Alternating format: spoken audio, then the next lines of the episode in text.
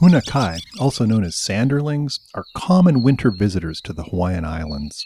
At just about 8 inches long from their tail to the tip of their bill, they're among the smallest of our many visiting shorebirds. Like other shorebirds, they molt into different plumage colors twice a year. In their winter or non breeding plumage, which is the one we typically see, they have mostly bright white heads and bellies, jet black bills, and grayish plumage on their backs.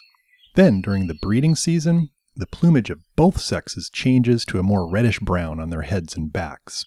In Hawaii, hunakai can often be found on sandy shores, running back and forth between receding waves, searching for crabs and worms that live in the wet sand between the tides. They can sometimes also be found in rocky tide pool areas and around mudflats in mixed flocks with other shorebird species.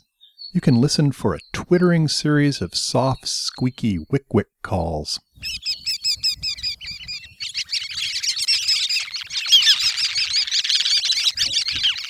The Hawaiian name for sanderlings, or hunakai, means sea foam, which is appropriate as they spend a lot of time searching for food near the breaking waves on the shoreline.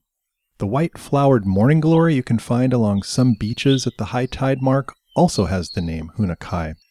Hunakai nest and breed in the high Arctic tundra during summer, where they construct nests on the ground and lay camouflage colored eggs to help protect them from predators.